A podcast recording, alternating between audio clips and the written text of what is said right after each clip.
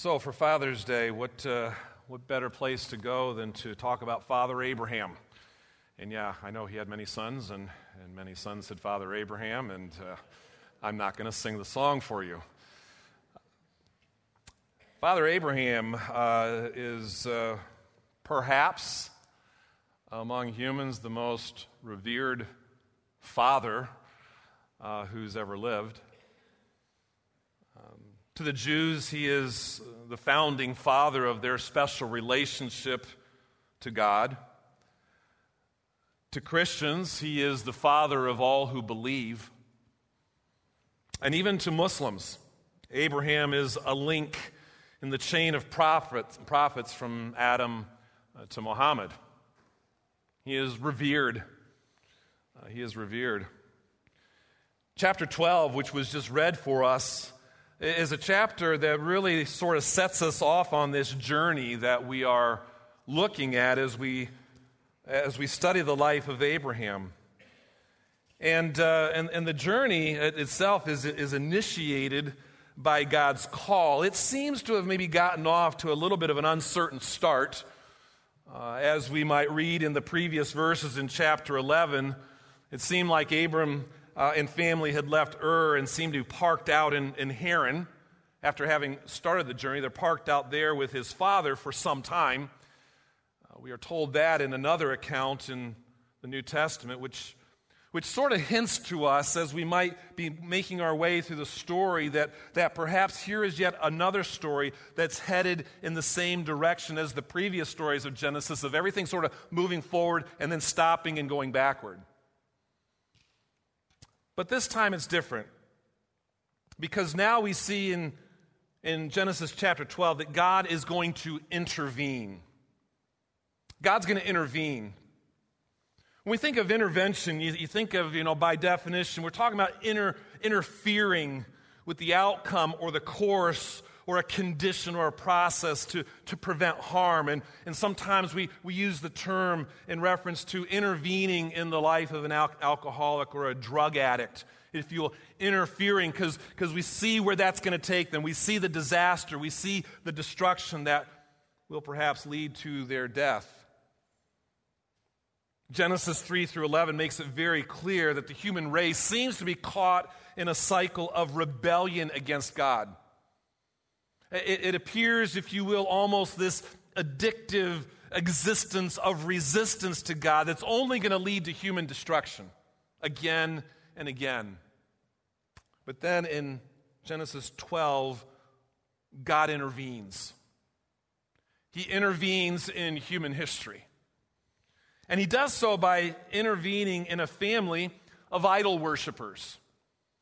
It's Joshua who, sometime later, uh, recounts for us that, that, that the family of Terah, it's Abraham's father, they were, they were idol worshippers. And the man that God zeroes in on specifically is a man named Abram. Whether or not Abram himself worshiped idols, we're not told, but he, he came from a family that did. But God intervenes in his life. Why does God intervene in, in Abram's life? And, you know, and, and with such an idolatrous background, what is it that ever prompted Abram to respond? What, whatever, whatever was it that, that prompted and, if you will, drew this faith out of Abram? Because there humanly would be no reason to think that it's there.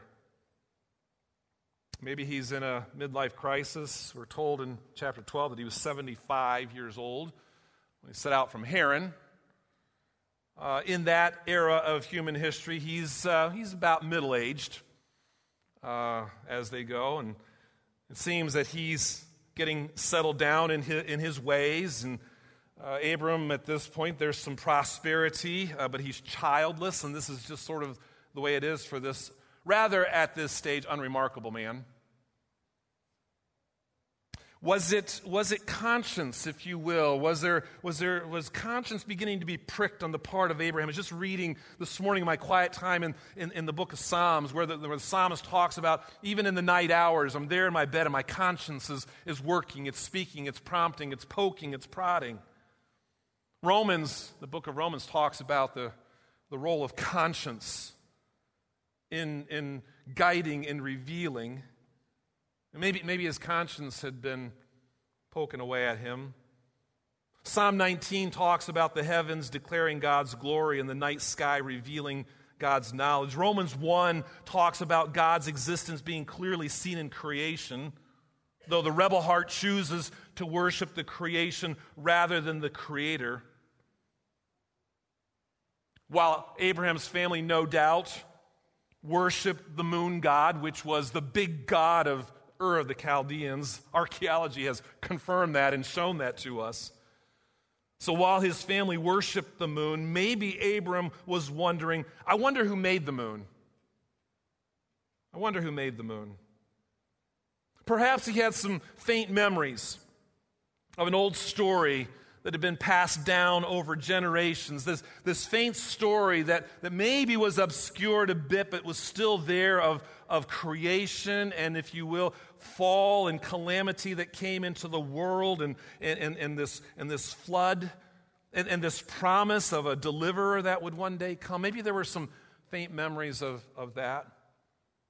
But what we do know beyond doubt is that God speaks. God comes to Abraham and God speaks to him. And God appears to him. This is a significant movement in the story because certainly in the first 11 chapters, God has been speaking. This is the first time we're told in the Bible that God appears. God appears to him. That's the grace of God. God is intervening in the life of an aging, wealthy, childless Mesopotamian man whose family worships idols. but God's grace. And this changes the natural course of human history.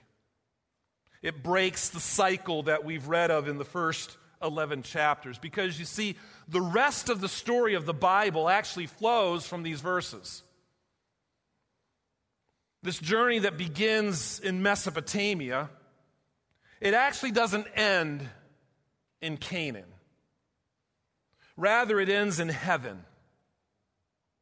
For we read in the book of the Revelation of a new people who are from every tribe and tongue and people and nation who are gathered around the throne of a descendant of Abraham, called in Revelation the Lamb, who we know to be Jesus Christ.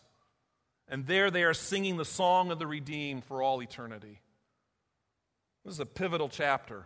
The rest of the story is going to flow from here. Humanity desperately needed an intervention, and God did it. You know, the fact of the matter is, every one of us, some point in our lives, we need intervention from God. Every single one of us. Left to ourselves, we're going to be caught in cycles that are not going to take us to God.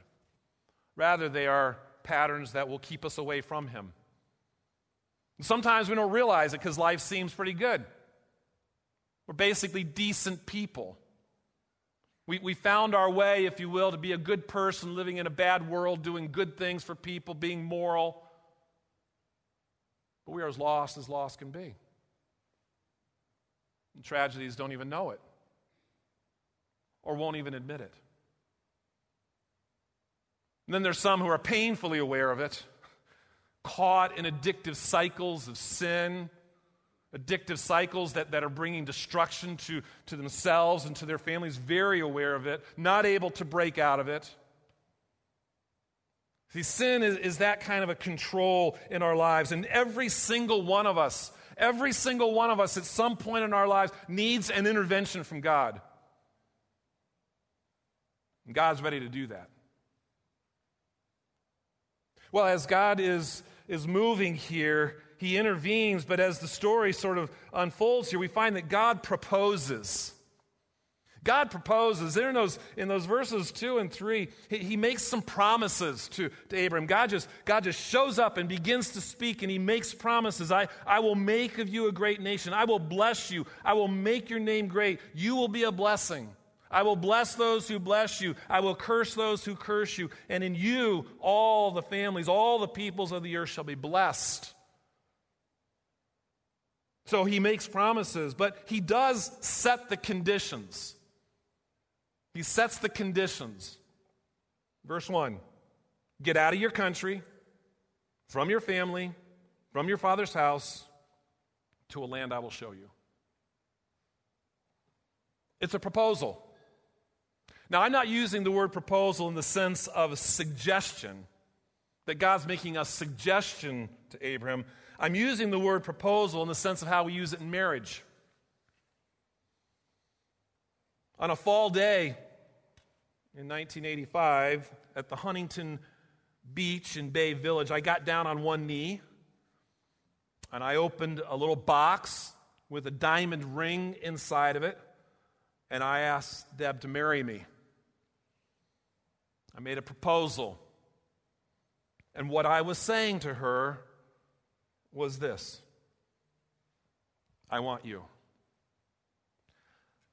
I, I want our lives to be united from this day forward. And I want us together to produce what God wants us to produce together. That's what I mean when I say here in chapter 12, when I'm talking about God's proposal. You see, to provide the promised deliverer, God is going to unite himself with humanity through a person. And so, through Abraham, God was going to create a new nation. He was going to create a new family. He was going to create a new people for his name.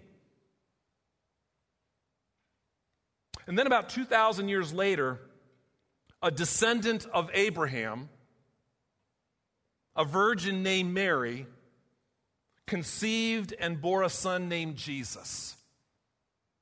God in human flesh. God united with humanity.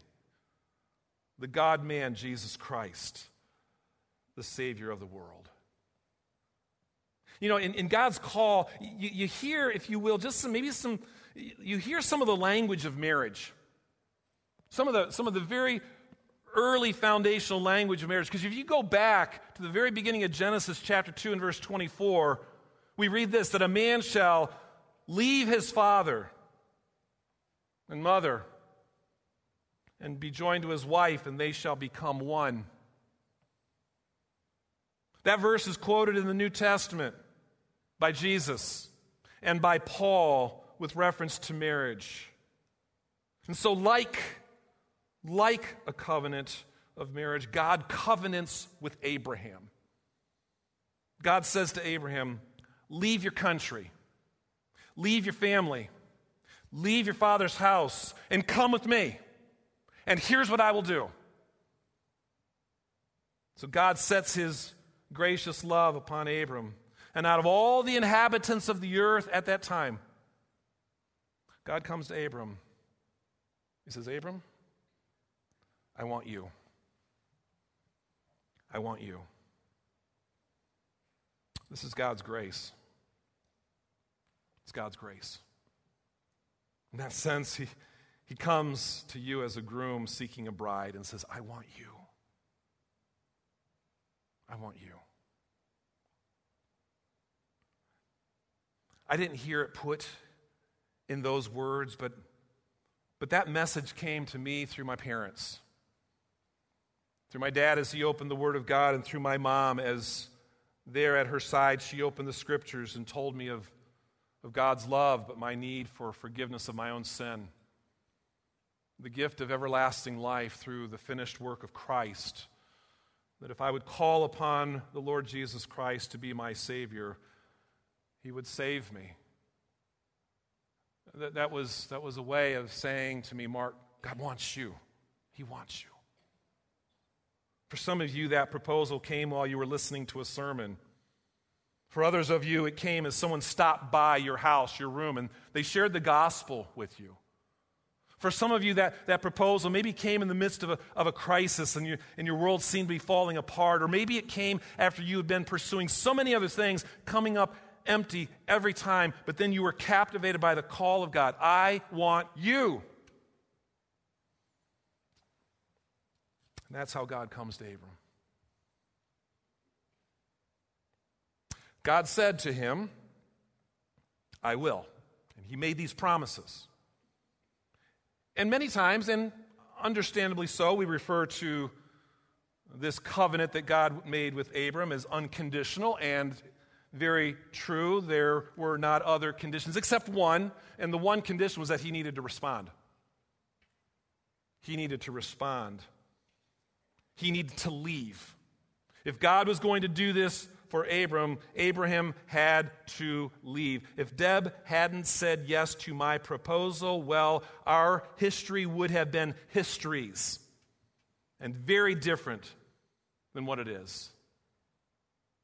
She had to make the choice to leave father and mother and to come and let our lives be joined together. And so, as the chapter continues, we find that the journey commences then with Abram's response. And we read that. It was read for us this morning down in verses 4 through 9. He, he responds first with obedience. He says, he says through his actions, he says yes, because God said leave, and we're told that Abraham departed as the Lord had spoken to him.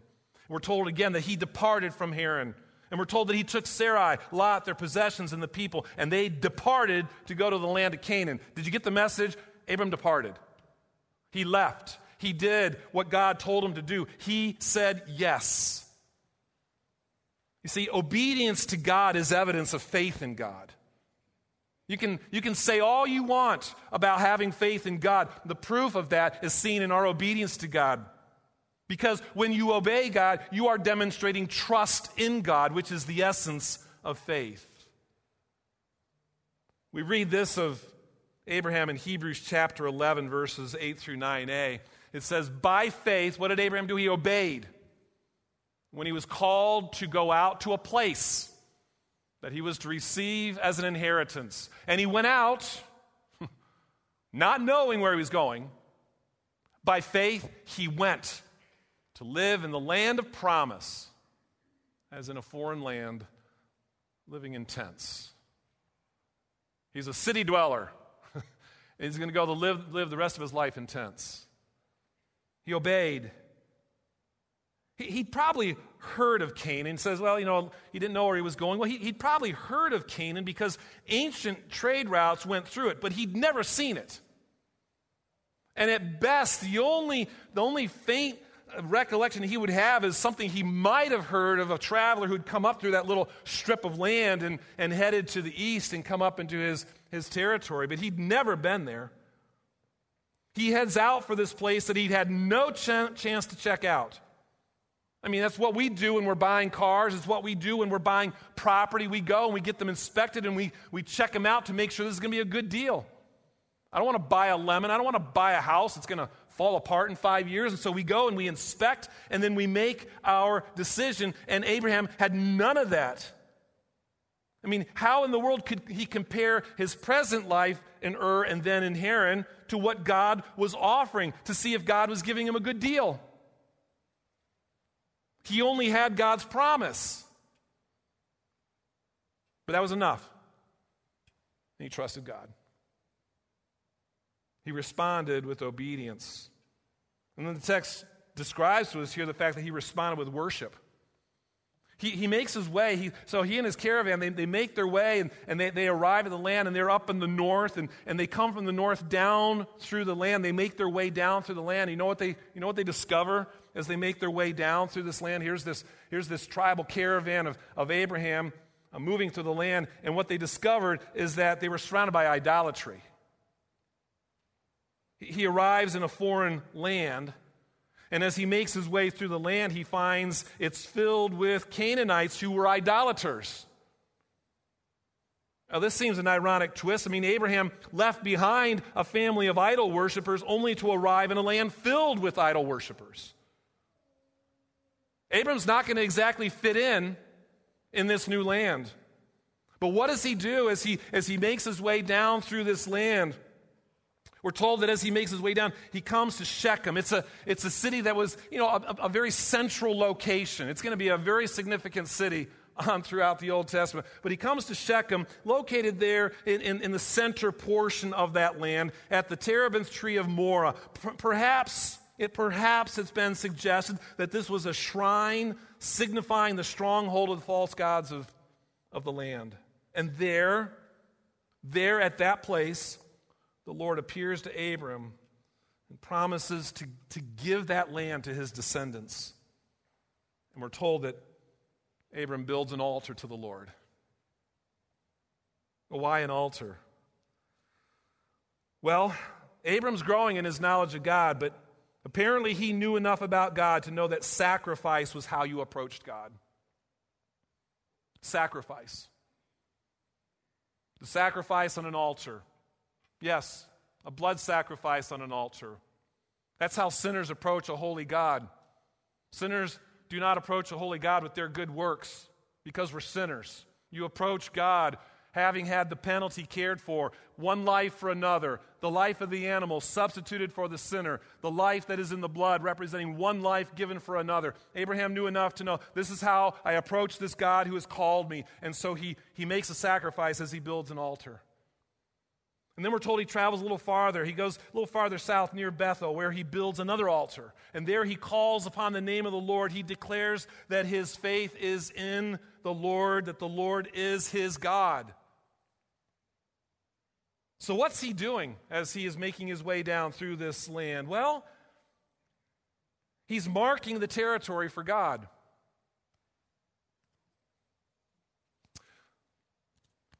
Turf gangs will use graffiti to mark their territory.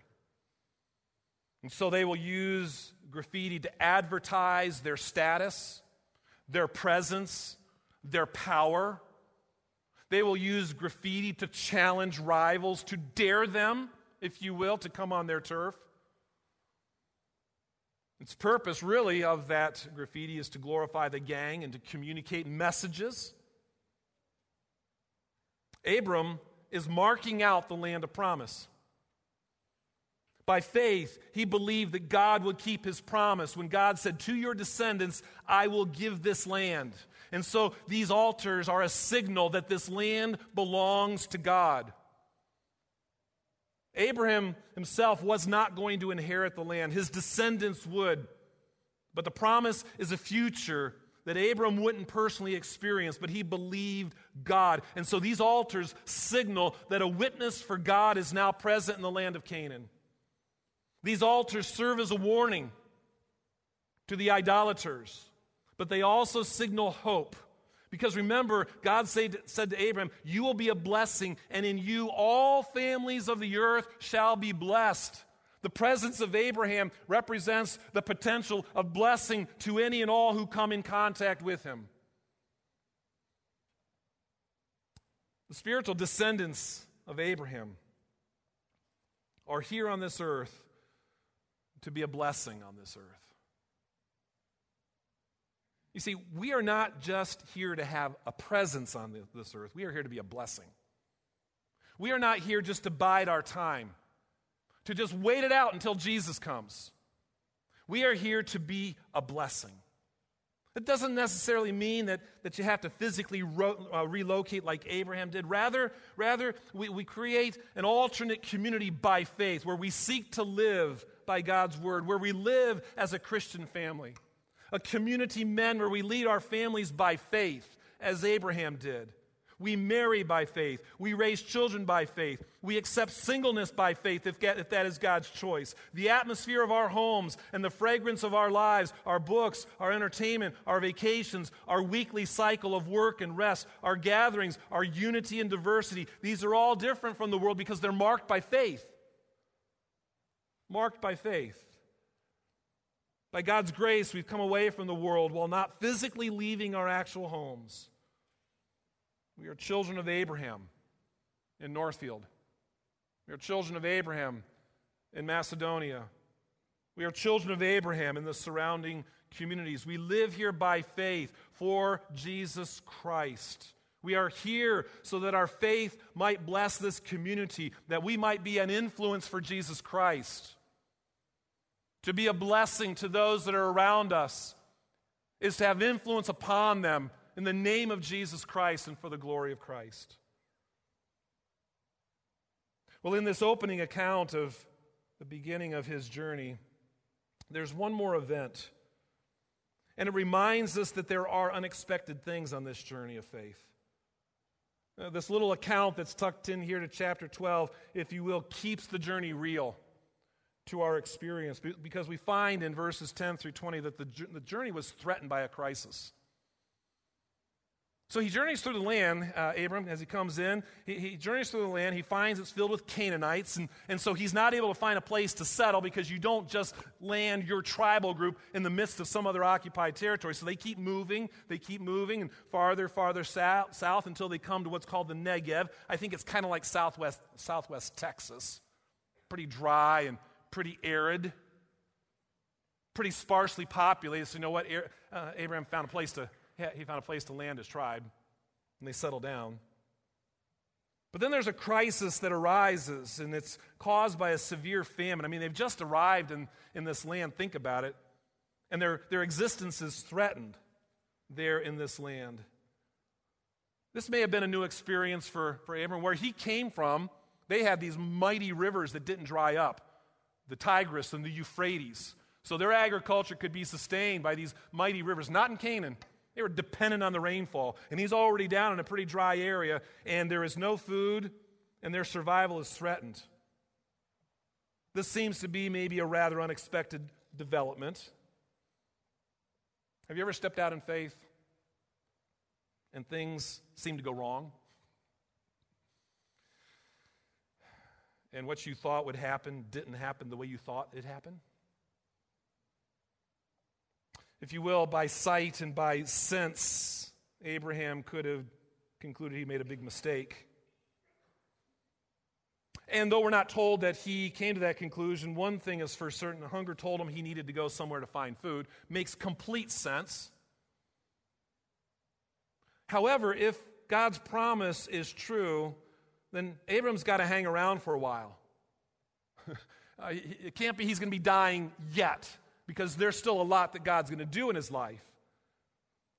And, and, and if this promise is true, then certainly God has to provide. But this crisis, this crisis comes, and, and it's like, hey, we're all going to die. You know, crises come, and sometimes we spring into action and, and we do what common sense tells us to do, reminding us that there is a fine line between trusting God and taking things into our own hands. It's a tough one. It's a tough one. There's a line. It's part of the struggle of walking by faith. In crises, God's promise seems to shrink and become smaller than the crisis. You ever been there? Well, as the story unfolds, the absence of any consultation with God seems to matter. Not made a, not, not made a big deal of here, but there, there's no consultation with God as Abram takes his family and heads to Egypt to, to dwell there. Uh, not the same word as in end of chapter 11. He's clearly planning on heading back as soon as he can. But here's the problem the land of promise is Canaan. But now he's in Egypt. And it raises the question that Abraham seems to have not been certain about could God have provided in Canaan? He seems not sure yet. He, he trusts this God, but, but not sure. You know, faith in God is tested all the time. All the time. Every crisis that comes your way is going to be a test of your faith. Every temptation that faces you, who are you going to believe? Who are you going to trust? Not only that, as the story goes on, the crisis is compounded by fear. I mean, Fear, I was thinking, fear is to, is to faith like a hot dryer is to a wool sweater. You ever done that accidentally? You know, this nice, expensive wool sweater, it gets, it gets washed, you throw it in the dryer, and it comes out like for a baby doll. Fear will do that to your faith. Abram fears for his life, and we read this bizarre account of this plan that he comes up. Hey, you know, he's married to, to a beautiful woman. Egyptians are going to want you, you know, and they're going to want you, so they're going to kill me and it makes perfect sense. They can't kill me because God made the promise to me. So if I'm not around, this whole thing falls apart. So we got to come up with a way for me to survive this thing. So, Sarah, you're going to say you're my sister, half truth. You're going to say you're my sister. And when the Egyptians see you and they want you, you know, they won't come after me. Sounds pretty bizarre to us, but unforeseen to Abram. Not only was it the Egyptians that saw her, the officials from the king's household, Pharaoh, saw her, and before you know it, Sarai is in the house of Pharaoh. This, this brilliant fear, fear-based plan to save his life lands Sarai in Pharaoh's harem and puts the plan of God in jeopardy.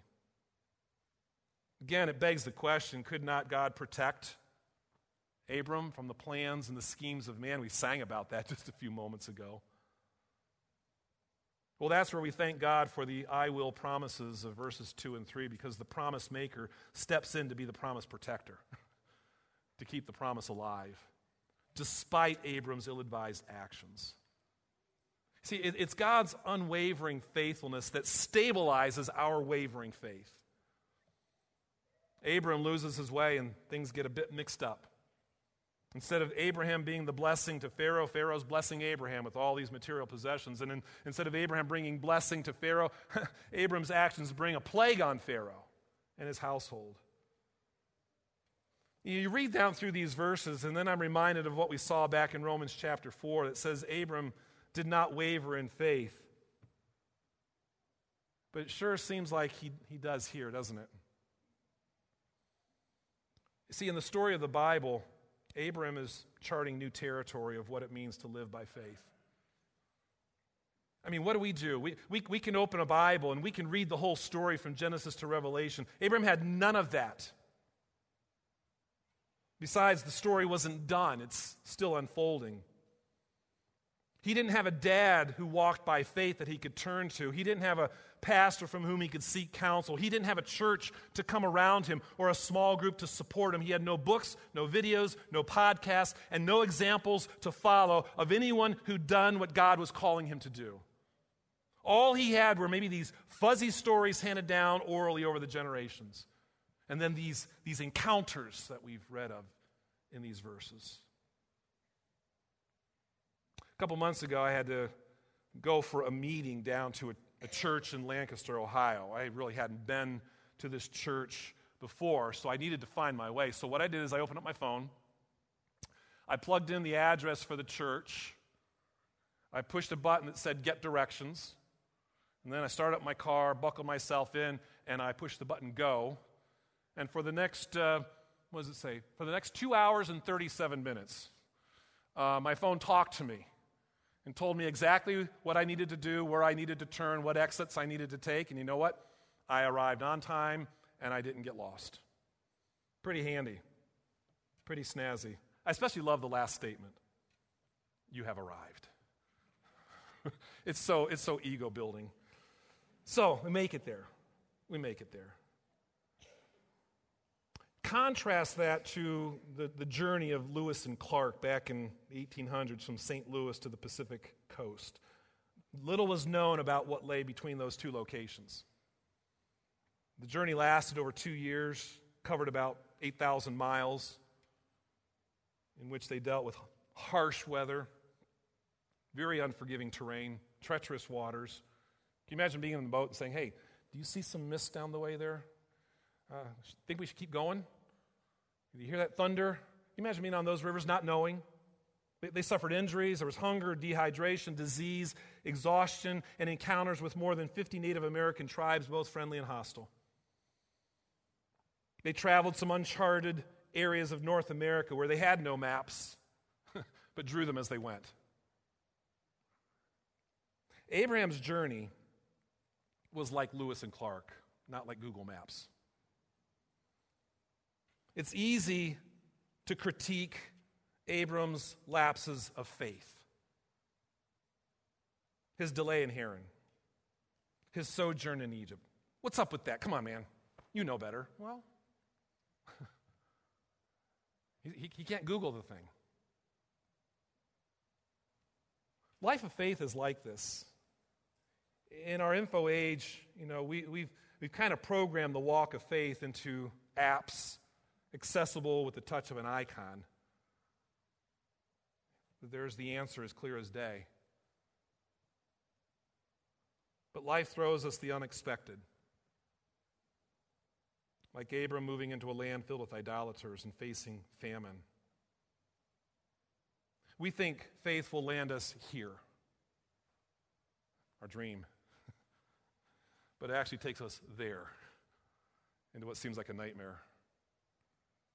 Because the journey of faith is more like the Lewis and Clark expedition than we realize. Yes, we have God's Word. And yes, we have the Holy Spirit, more than what Abraham had. But we're still figuring out the life of faith every day, at every crossroads, in every crisis, and in the face of every temptation. Yes, Abraham messed up in Egypt. But he's blazing the trail that all who believe are going to follow. He's learning.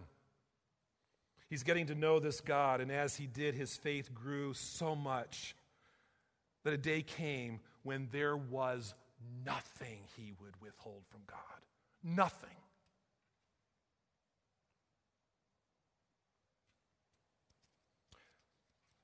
Deb has been sorting through my parents' albums. We have all of that at our house, going through photo albums and, and all of that. And um, she came across a, an, an article that my mom wrote that was published in 2003 in a magazine called Good Old Days. And uh, the title of the article was Going Out and Coming In.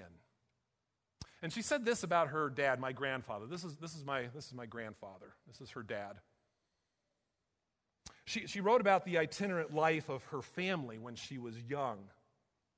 Between the ages of 3 and 13, she lived in 13 different houses across Wisconsin, South Dakota, and Montana. Her dad was a colporteur. That, that means he's someone who sold religious books door to door. He had left the farming business to do that. At the height of the Great Depression, he couldn't support his family, so he went to manage a creamery for his cousin. About a year later, because of the Depression, the creamery went bankrupt, and he was transferred to, an age, uh, to, a, uh, to a cream collection station until that job was phased out. He then went to work for the WPA, which is one of the public works agencies created by, the, by Roosevelt's New Deal. My mom wrote this about her dad. She said this Oftentimes, before we began our journey, Papa would gather us around and then pray and read Psalm 121. The last two verses say this The Lord shall preserve thee from all evil, he shall preserve thy soul. The Lord shall preserve thy going out and thy coming in from this time forth and even forevermore. It was another reminder to me of the heritage I have received. You see, a grandfather I never knew, who traveled to places I've never been, and experienced hardships I've never faced, journeyed that unexpected journey with a confidence in God that had a lasting influence upon his daughter, my mother. It's Father's Day. Dad, are you leading your family on this journey of faith? Is your home marked as territory that belongs to God, not the world? Do you gather your family to hear the Word of God? To pray? To seek the will of God? This is the journey of faith. Are you leading your family on that journey?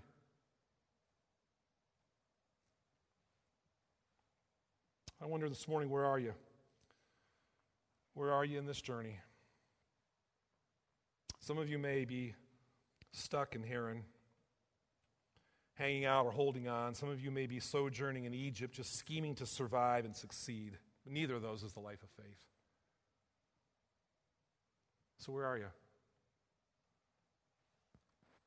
Needing God's intervention? Ask Him. On the brink of accepting God's proposal? Say yes. Obeying God in that tough area of your life? Surrender it. Worshiping like, like Job when he lost everything, worship God and bless His name? Facing a crisis? Hold on to God. You see, wherever you find yourself this morning, let the next step of your journey be one of faith in God. Help us, Father, I pray.